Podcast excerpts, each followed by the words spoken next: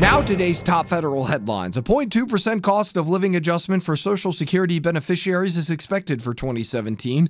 The Social Security Board of Trustees releases its 76th annual report to Congress on the financial status of the Social Security trust funds. It says costs will increase over the next 20 years due to the number of beneficiaries rising faster than the number of workers. Most members of the senior executive service are eligible to retire within the next 10 years, but agencies are seeing little interest from those expected to take their place. The Partnership for Public Service says 55% of GS 14s and 15s expressed interest in joining the SES.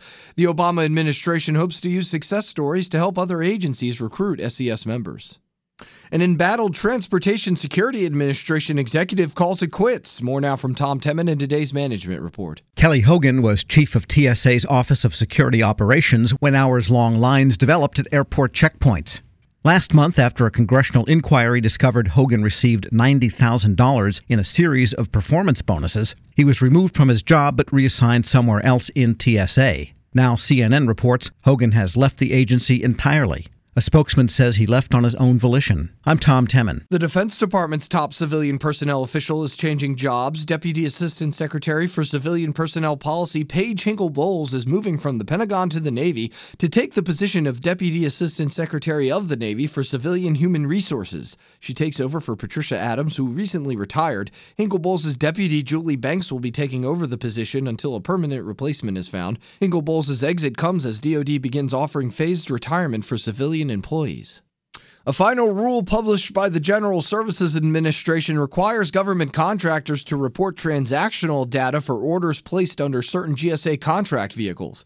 It wants details such as descriptions, part numbers, quantities, and prices paid for items purchased. GSA says this will help improve competition and increase transparency.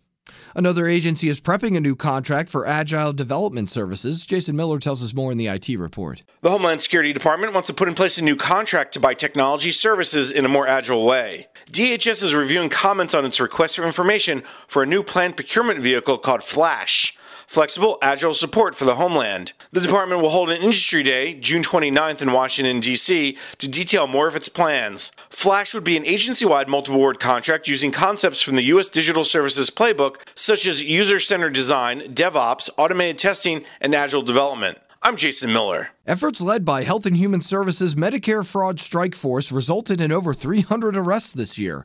The Justice Department says the healthcare fraud schemes amounted to about $900 million in false billings. DOJ says the defendants billed for care that was not necessary or services that were never given.